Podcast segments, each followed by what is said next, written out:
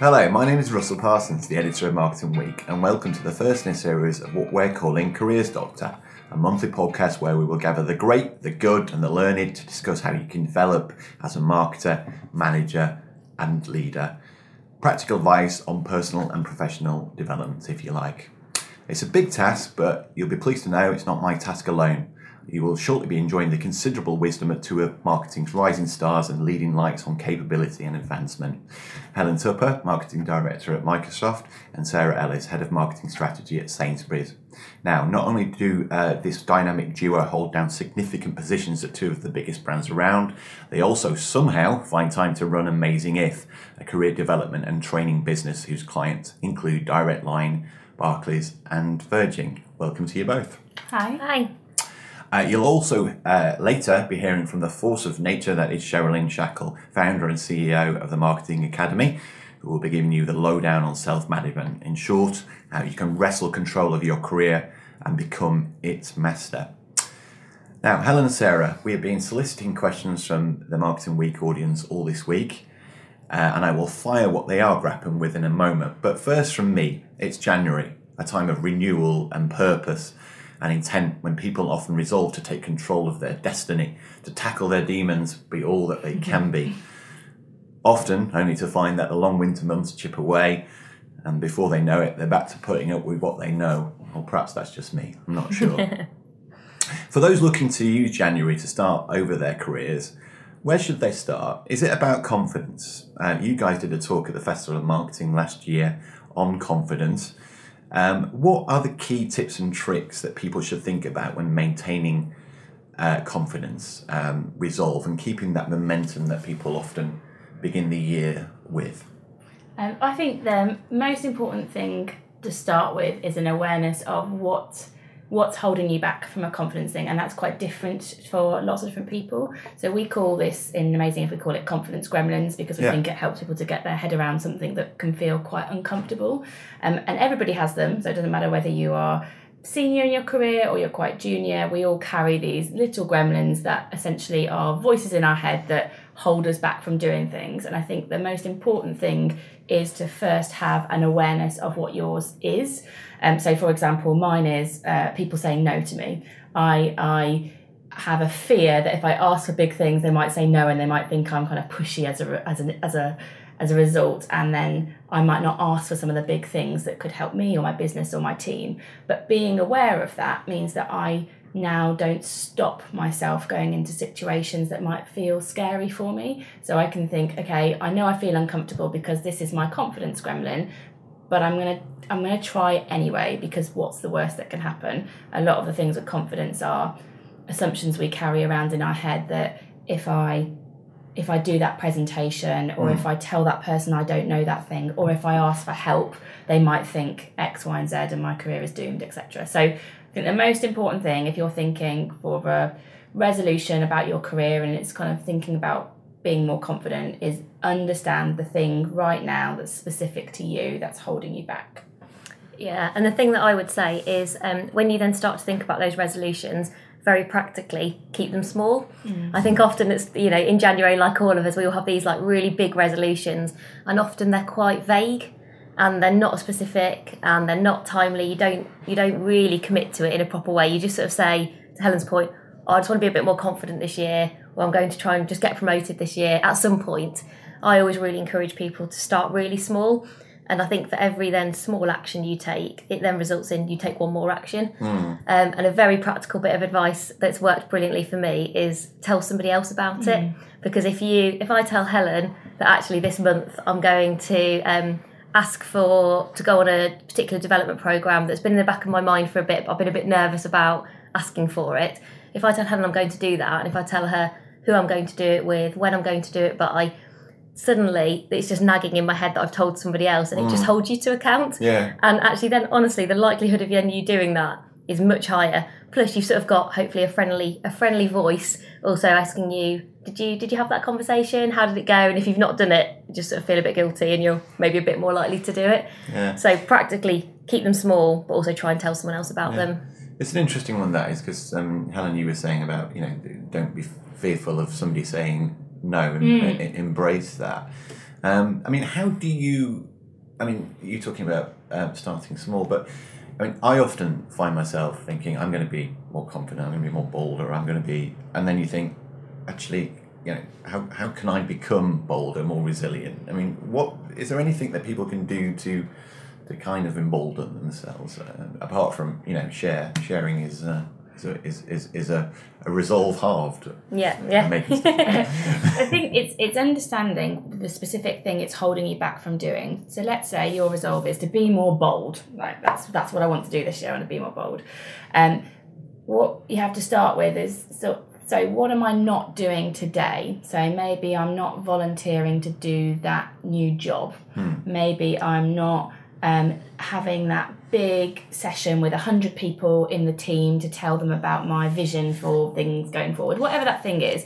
When you understand how it's holding you back, you can start to think about, well, what's a small test of that? You might not leap to go up in front of 100 people because that's quite a big scary test of your of your kind of confidence gremlin. But you might say, okay, so the first thing I'm going to do is I'm going to write down my vision and I'm going to tell it to 10 people and I'm going to get some feedback and I'm going to see how I feel about that. And you can build up to the bigger step.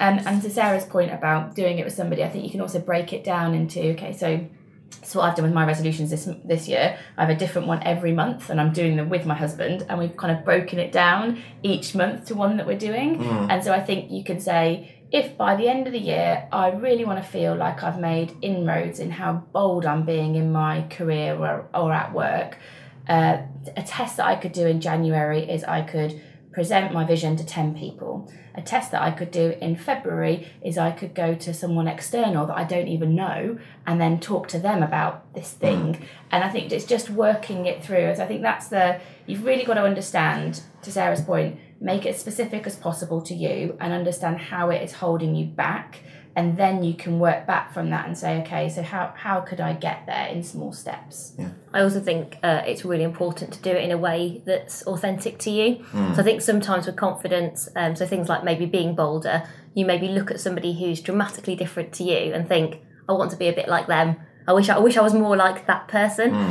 Um, and I think sometimes that's a bit of a false reality because actually the best thing that you can do is work out how you can be bolder in a way that feels comfortable to you, feels authentic to you. You shouldn't be trying to change your own style to try and be somebody else.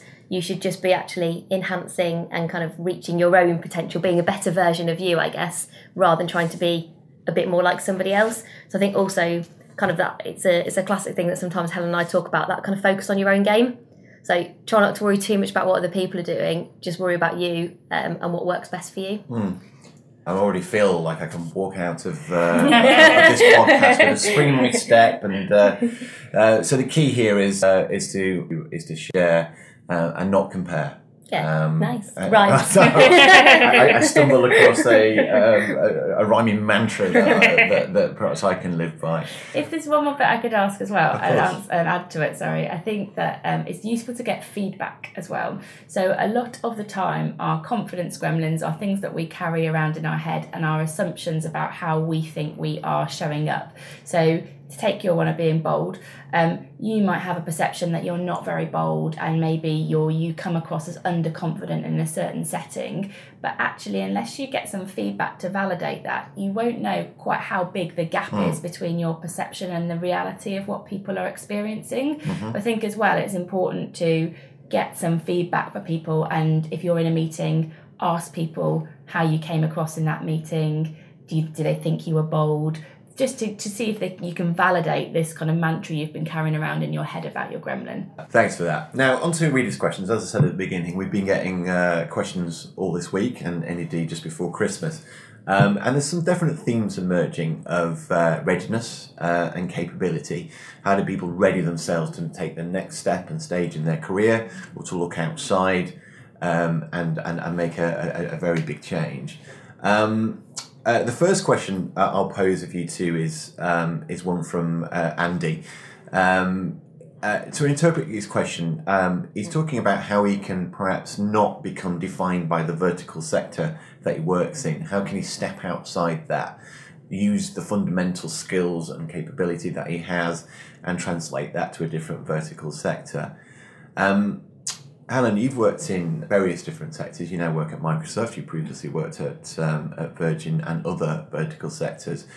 Um, does a grasp of marketing fundamentals mean that you're ready um, to go anywhere at any point? Um, or is it a, about attitude and, and other kind of softer skills, perhaps? I don't think it is a given that uh, just because you understand the marketing fundamentals, you can switch between. So I've gone from financial services to oil and gas to Virgin, which is a bit of everything, now to technology. Um, and actually, the marketing uh, knowledge that I've needed has been quite different. So, in some cases, it's been a B2B type mm. of marketing skill set. In some cases, it's been more about insight. In some, it's been more about innovation and brand. And I haven't necessarily been doing that in my previous roles. I haven't been able to just kind of lift and drop it into the new company. But what I would say, I think is really important, is that the passion for marketing is consistent. Yeah. So if you have a if a passion for marketing and you have a willingness to learn, then you can absolutely take that with you. And I think you just need to draw a connection. So for example, when I worked at Capital One, I was in an innovation role, and when I went to Eon, my first role in that business actually wasn't an innovation role, but I took a lot of my contacts and my networks from what I'd been doing at Capital One and I applied them to what was going on at Eon. And it really helped me to transfer that knowledge and build a bridge. So, whilst I was you know, getting up to speed with the context of the energy industry and what that business was, I could take some knowledge that I'd already got with me. So I think not a given, be passionate about marketing as a whole. Be prepared to learn about your new business and the new aspects of marketing and that that work in progress mindset because your business is going to change and marketing is going to change. So i think assuming that what you know now about marketing is always going to be relevant to every role you do is is not going to help you in your career. I think thinking that marketing is whether i stay in my current company or i move to another uh, sector or another business marketing is going to change and I need to have a mindset that helps me to change with it and understand the new types. That's the most important thing, I yeah. think. I mean, does it help to some degree? I mean, Andy Howard also had a follow up question. Does it does it help perhaps to? I mean, you were talking about retaining that passion mm. and, and, curiosity to, to continue to learn in marketing.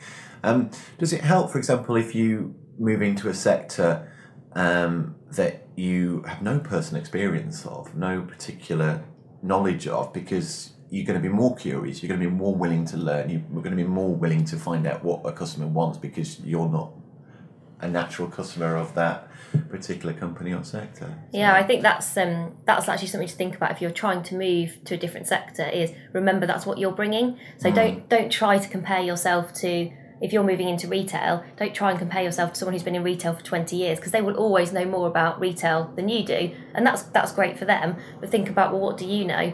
What can you bring? You know, you can bring a fresh perspective. You can bring, you know, your whatever you've learned in your industry. Usually there are some things that are transferable. I moved from Barclays to Sainsbury's. Mm-hmm. That was pretty different. Financial yeah. services to food was very very different. What I didn't try to do was say that I was a retail expert, that I was going to bring lots of retail expertise. But I did make an effort while I was being interviewed at Sainsbury's to really immerse myself in the world of Sainsbury's, the world of food, to demonstrate my willingness to learn. You know, I went into loads of stores, I'd gone online, I made sure I looked at all their marketing, I made sure I'd got a point of view. And that's something that I would absolutely expect from somebody, to be honest, whether they were in that sector or not. If they're coming for an interview for a Sainsbury's business, I would always be asking somebody, uh, my favourite interview question pretty much is uh, what is your favourite Sainsbury's product? Mm. So like what like what product do you like to eat? You know, are you passionate about food?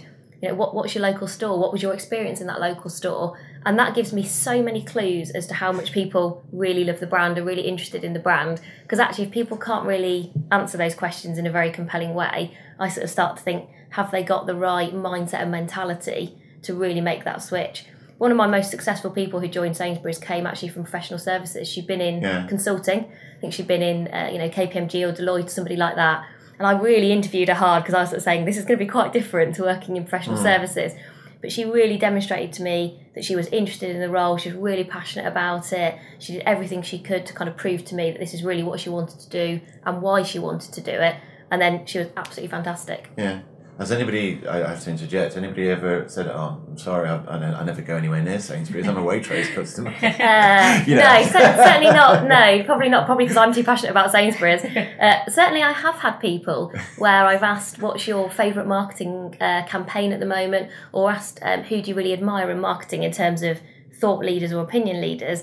And I'm always really shocked when people can't tell you. So where they can't tell you, they think Seth Godin or Dave Trott Yeah. or Mark Ritson um, is really inspirational and why. So I would encourage anybody who is trying to change roles, um, if that's your news resolution, just make sure you're also immersed in the marketing sector, what's going on, what are the trends, Yeah. etc., as well as the industry. I suppose it comes back to what you were saying. Um, be passionate, but also at least at least fake it if you. Try and know your stuff, basically. that provides a, a perfect segue. Um, you mentioned uh, Mark Ritson, um, and um, he wrote an article uh, last year uh, which uh, proved, proved to be quite controversial, uh, quite provocative.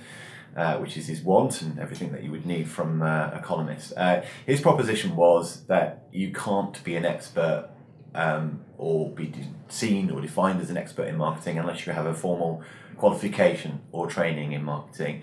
Uh, and many people who are being held up um, and garlanded as experts in the uh, in the discipline or profession um, can't be because they don't have any formal training.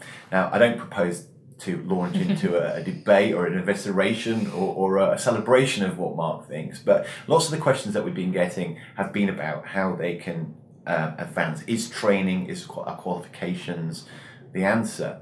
Um, so let me pose that uh, to you guys. Um, is um, is it absolutely necessary for people either well into their career or at the beginning of their career or even at the top end uh, at management or leadership level to um, to continually learn through formal training or are there other things that they should be focusing on in order to become a better marketer manager and leader Um, so I don't think it is a fundamental requirement. I think it is a, an element of a mix of learning that you can choose to do. And I just look at startups for a lot of evidence of that. I think the distinction could be the word expert. So I think if you want to be seen as an expert, it could be useful. But actually, in terms of training in marketing, when I look at uh, when I look at startups and some of the great work startups are doing, a lot of those people that are involved in startups and founding startups have not done any formal marketing qualifications, but they are doing some really innovative things with customers in terms of how they're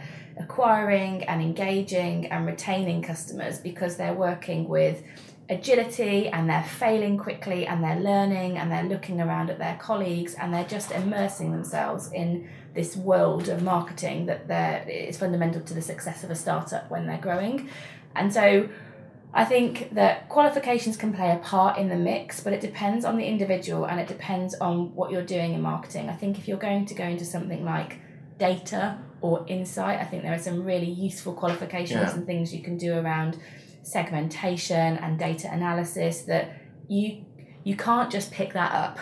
some of that is a that is a hard skill, but I think if you're going into proposition management um, and maybe some campaign management, that whilst there are processes that you can learn, if you don't have the passion to start with and you're not intuitive about it, I think you'll struggle. I think um, a qualification can sometimes just teach you a way of working, a process, a way of doing certain things, but actually you need to be able to you need to read about it and you maybe need to have a mentor in that area you need to get some just experience of knowing what works. So i think it's a blend and if you haven't got a formal qualification i don't think it's the end of your marketing career at all. I think um, one of the things that I would always really encourage people to think about um, from my own experience is who are you working with and who are you working for?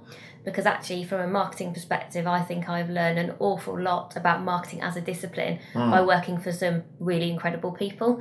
Um, you know, whether it's Sarah Warby, who I work for, who's the marketing director at Sainsbury's, Sarah Bennison, who is now the marketing director at Nationwide, and who I work for at Barclays both of them from very different backgrounds. They've both got agency experience as well as client experience.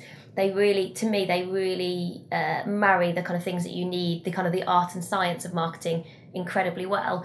And actually, having had the opportunity to work for both of them, I feel like I am a better marketeer because of the leaders that I've Yeah. worked for and actually the people that I work with. So I think. Are you in an organisation that takes marketing seriously? Are you in an organisation that understands the value of marketing and that are prepared to invest in it, yeah take it seriously, um, and and can you really be the voice of the customer, which I think is essentially always marketing's role. Yeah. So to Helen's point, I mean, I'm a I'm a massive fan of qualifications, as in I've done a lot of them personally, so I think I can kind of credibly talk about it, and I I love to learn in that formal classroom environment. It really suits me. But I don't think that's. I think that is a very small kind of component of the answer. I would really think about well, how else do you learn and how do you learn best? I think it's really different for different people. Some people don't ever want to be in a classroom, and I think that's absolutely fine. If that's not how you learn, don't force yourself to learn in a classroom. You can now do amazing online courses with things like Skillshare. Yeah. You know, Seth Godin does a brilliant, you know, online kind of mini MBA type thing. Obviously, Mark does a mini MBA I was now going to as say, I was just going to interject with my Yeah. own, without my own plug. yeah, exactly. Other and uh, and uh, and dare I say it better, uh, mini MBAs are available via Marketing Week and via Mark Ritson. Um, uh, we have had uh, uh, other questions that talk about sort of just keeping up to date. I mean, we write a lot. The narrative generally is that marketing is is changing and it's changing quickly. I don't know whether or not marketing is changing or just the world around us is changing very quickly. I don't, you know, there's a debate around that as well. Uh, but obviously, technology and, and, and data are offering lots of opportunities as well as challenges for people. Um, and uh, consumption of media and consumption of products and services is changing at quite a rapid rate, and obviously a lot of that is technology led. Um, I mean, how do you two and how would you advise people just to? I don't mean formal classroom training, but just to keep abreast of what it is that is going on in the world around them. The best uh, advice I think I've ever heard anybody give a marketer is just start from the uh, position that you don't know anything and um, and build from there. Um, I mean, how do you guys keep up to date with the world around you and how it impacts your job and, and, and, and how it perhaps might impact your job? I think there is a daunting level of information around whether you want to read it, um, whether you want to consume it via YouTube or via apps or you want to read books. There is so, so much now. So I think actually working out a way that you can distill that in a way that works for you is probably the most important thing. So I like my phone and I like apps. So I will tend to use, um, I guess, curiosity consolidating services. So actually, I really like something called Feedly. I think people might use something called Flipboard. That's another one. Um, I also look at Medium, and I have a certain number of people that I will follow, and I read that probably for about fifteen minutes a day, and that helps me. It's got so in Feedly, I have sort of a marketing feed, I have an innovation feed, I have a leadership feed, Right. and over time, I've just um, added uh, sources of information to each of those feeds and I just kind of flick through them and I share them on Twitter and I might start a conversation about some of those things that I've read. I think that's quite interesting as well when you can take it from just something you're consuming to something you're questioning with somebody else. I think that helps you to learn more about it. But I think it's just knowing knowing what's best for you. Other people might like newsletters in their inbox. I don't want any more in my inbox. So other people might want to spend 15 minutes a day reading a particular website. I, you know, it might schedule 8.45 till 9 i'm going to read marketing week's website. It, it depends what's the best for you but i would say find a way to distill all of those sources into a manageable into a manageable format and a manageable amount of time that you can keep to. Otherwise it just becomes a bit sporadic you're dipping in you're not really meaningfully deriving any insight from it. It's just lots of information that you might you know flick over the other thing I'd really encourage you to do is I think it's very easy uh, to become a bit complacent. So going back to the same websites, the same sources month after month, and often then you start to see consistent trends and themes, and then I question how much are you really challenging yourself or challenging your thinking. So the other thing I try to make sure is every so often I'll do something that in my head I always kind of title a bit of a random act of curiosity, and I'll go and do something where it's spiked my interest for some reason. There might not be a direct correlation to my job or to my industry, but there's something about it that I think is interesting. Either I think the person's done something really interesting, I think the topic is really interesting, or it's just something I don't know anything about, and I will really try and make the effort to then you know spend some time with that thing. Um, and sometimes you go, well, that was interesting, and that's it. But sometimes you you go, that's that fascinating, and actually I can really see how that might impact my job or my organisation, and it's incredible how those things um, can really just help to challenge your thinking, so you don't don't just end up too much in your own your own world. and that whole thing of like you're always spending time with the same people. Mm. So whether it's actually who you spend time with or the events that you go to, I think just sometimes try and mix it up and do something that is just different. One of the things we do on Amazing If that I, I love when we do it um, is about curiosity crowdsourcing. Mm. So we get a big group of people to ask each other about one thing that they are curious about, and they basically might say, some of the things that we've heard have been um, when you go to a new city, instead of navigating that city via a guidebook, navigate the city via their Monopoly board because it just gives you a slightly different insight into the places, potentially not always safe, but the places that you might you might end up in. Okay. And but what you do by asking other people is you learn ways that they are curious, websites they read, books that they found interesting that you may have never considered. So I think a way of mixing it up is to ask other people in what ways you're curious. Remember, Russell, I asked you about what podcast you listen to, and then that gave me some insight into new podcasts I should be listening to as well. And I think that's that's a useful thing to do if you're trying to shake up a little bit of Yeah. what you're what you're looking to for your inspiration. Thank you. Um, and thanks uh, to everybody who asked uh, questions. I've uh, grouped some of them together, but I hope everybody who did ask a question has, uh, has had some kind of answer. Um, uh, so appreciate that. Um, now, um, to self management, uh, taking responsibility of your career. Again, in that time, January, to be talk talking about it. Uh, we caught up with Sherilyn Shackell, CEO and founder of the Marketing Academy, discuss, to discuss the whys and the wherefores, the do's and the don'ts when wrestling control. Sherilyn, welcome. Uh, we're here to discuss ways people can be the best version of themselves. Uh, and at a time to discuss this topic at this time of the year, when people are resolving to do better, of course.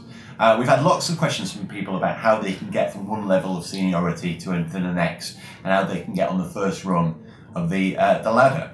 Um, every individual hierarchy, of course, and culture is different in each company, um, but there are things people can do to shape their own destiny. I'm sure you will agree. Um, Self management, what does that mean, essentially, Shannon? Well, to me, self management is about taking ownership for the choices and decisions that you make Yeah. around your career and also um, with regard to the kind of learning journey that you feel that you should go on.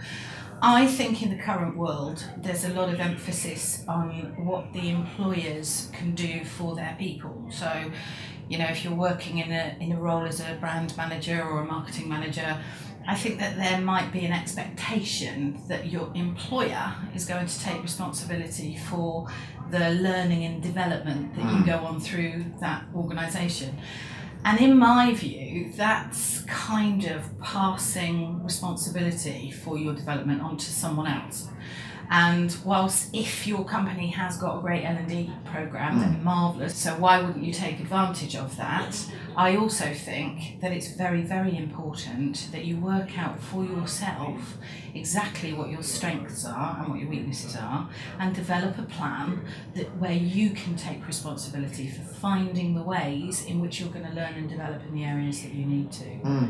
So, practically, um, is that a case of sitting down and, and, and writing, you know, the, in the old fashioned way, a, a list of what you're good at, what you're not good at, and what the gaps are? Is that, is that where people start? Yeah, exactly. So the first thing that I always advise the guys that I'm working with is that they take some time out hmm. to sit in a darkened room or on a mountaintop and very, very honestly think through all of the things that, firstly, they're really, really strong at. I think it's really easy for people to focus on their weaknesses. It's very mm. easy for people to say, I'm not very good at that, and I'm not very good at that, and oh my god, I just tried that, and that was really rubbish, I'm bad at that. I actually think that part of development is about making the things that you're good at even better. So when you're doing some self reflection to work out what your development needs are, think also about what the things are that you're very, very good at. So the things that you get good feedback about, and aim to make those things even better. Hmm. Maybe it's a British thing, I don't know, because I'm, I'm the same. Like, I can give you a list as long as my arm of things that I suck at, but um, I, the things I'm good at, I always. Uh, does it help perhaps to have outside input um, for other people to tell you that you're good at these things when, you, when you're assessing how you can manage your career? Yes, it definitely, definitely helps. And that's about asking for feedback. Mm. That's about getting brave enough to ask the people around you Yeah. what you're really good at and what you're not so good at. And that's people around you, including your peers or mm. people who work for you, as mm. well as your bosses and the people above you. So getting some input from others and another and another person's perception about it, I think is very, very useful. Mm. But the first thing that you should have really is just one sheet of paper divided into two, and at the top you put down all of the things that you're really strong at, and at the bottom you put all of the things that you're less strong at and would like to develop. Mm. And then you've got the start of a template to work out what it is that you need to bridge those gaps. So, so that's what um, I suppose it will determine what the outcome of those strengths and weaknesses are that you've written down. But so you've got that, you've worked out what you can excel at and what you're not so good at. What, what what's next? How do people move from having it on paper to it becoming um, a reality and a guide for them to, to better themselves? Well, step one is to make sure that the things that you're strong at continue to get better and better and better. And actually, I also advise the people that we work with that if they want to get to the next level in their career, Yeah. so if they're aiming for the next promotion or the next job, the best way you can set yourself up for that to happen as a reality is to be the best you can possibly be at the job that you've got right now. Yeah. Okay. So a little bit of self-analysis that says, well, all of those strengths, all of those things I'm really good at, am I using them to the absolute maximum of my capability every single day, day in, day out? Am I Mm. coming to the end of the day, every day, and able to say to myself, today I did all of those things plus some? Have I finished the end of the day saying all of the things that I think I'm good at? I did all of that today. Mm. Because if in every single day you can be the best at the job that you're currently doing, you don't even have to worry about whether your employer is going to promote you. Mm. Those promotions will come. Yeah. The phones will start ringing. The recruiters will start coming around you Yeah. because you're the best at what you're doing right now.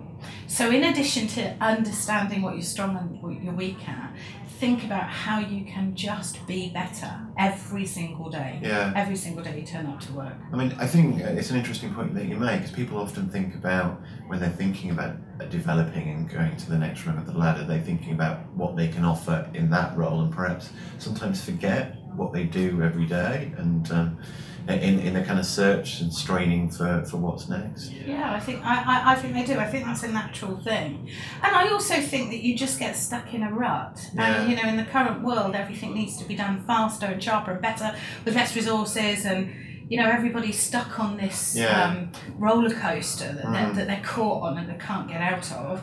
But actually, if you take yourself a step back and look at it objectively and look at what you're doing on a daily basis and asking yourself the question, "Am I being as best the best I can be today?" Mm. Another tip uh, with regard to aiming for promotion, so aiming to become better at what you're doing because you want that next step on the ladder, is to think about operating on a daily basis in the shoes of the role that you're aiming for. Okay, right. So if you're a brand manager and you want to be the marketing manager, Mm. just have a think about what you might need to do in addition to your current day to day job to act as if Mm. you already are that marketing manager. Mm. So, in the way in which you're talking to the people around you, the way in which you're communicating with your peers, the way in which you're engaging with stakeholders around the business, think about how you would be doing that in the role of the marketing manager. Yeah. Have that next step already in your mind and think about what you might do slightly differently to already step into that that place. So walk in those shoes. Yeah. Um, because if you're doing that, then not only are you being the best that you can be, but you're stretching Yeah. yourself by Yeah. thinking outside of the box that you're in on a day to day basis. And if you only do one or two things differently every day, Yeah. with the view that you're doing that as your next role, the people around you will start to see a shift. Mm. They'll start to see you behaving in a slightly different way, hopefully in a bigger, higher impact, more credible way, and ultimately, therefore, you'll be seen as a natural succession Mm. because people will start perceiving that you're already ready for that next Mm. move. I mean, this is this. You, you touched upon it yourself. Um, you talked about it. You know, we live on a, roll, a roller coaster. There's always you know demands, new demands every day, every ten minutes. Sometimes uh, something takes over. I mean, how do you how would you recommend that people sort of remain uh, and maintain a clear-eyed focus on this? Because you know, you come back after the Christmas break, and there's there's you know hundreds of emails that require your attention right there, right then. So you can forget some of these um, you know, th- this commi- commitment and resolve to do better. I mean, is there, is there anything you can suggest that how people retain the focus? My um, my opinion is that you should get quite disciplined about it. Mm. So one way that you can, um, I think, aim to, to get better at this stuff is by actually scheduling in Yeah, self development time. right. It sounds really crass, right? But you do. Most people on a weekly basis will schedule in gym time, for example. Yeah. They will know at the beginning of the week that their intention is to go to the gym on Wednesday night or Friday night, or Wednesday and Friday night. And it's likely that, that if it's not diarised, it's something that's Mm. known in their in, in their world. it's always the case with me. If it's not in the diary, it doesn't. It doesn't happen. That's right, and that's really common that it Yeah. doesn't happen. So why not schedule thirty minutes of every day that's self development time? Mm. So, for example, say on your analysis of your strengths and weaknesses, you feel that you would like to improve your exposure to finance. Mm. You're weak in the area of finance. You've had some feedback saying, well, you're very good, but commercially, you know, you're lacking a little bit of understanding around finance. Schedule a couple of half an hours during the week to, for example, read the financial segment of one of the daily papers. Um, schedule half an hour to have a coffee with somebody who works in finance and go and uh, uh, ask them questions about Yeah. finance. You know, go go and pick their brains. So uh, I think discipline around the time that you give yourself is Mm. really important. What usually happens is we immediately assume we haven't got the time Mm. because I'm already maxed out. I'm already working more hours than I should. Where am I going to find that time? But if you look at the course of your entire day, sometimes you can utilize downtime in a really productive way. So, Yeah. for example, if you have a long commute and you're on the tube, uh, that's a really good time to listen to podcasts Yeah. or to watch a TED talk or to read a couple of really great articles from the Harvard Business Review on the areas that you want to develop.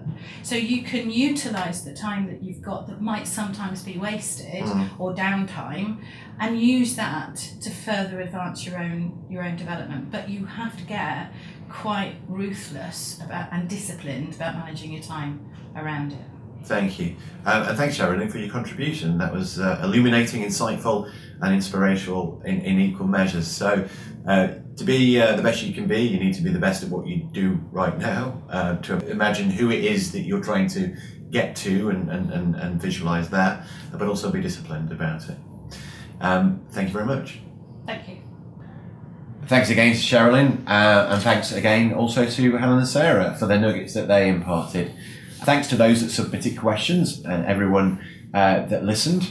This is the first of many uh, career podcasts, it's hoped. Uh, future podcasts will again feature Sherilyn, Sarah, and, and Helen, and others, and focus in on specific topics that will help you tackle uh, your career's conundrum.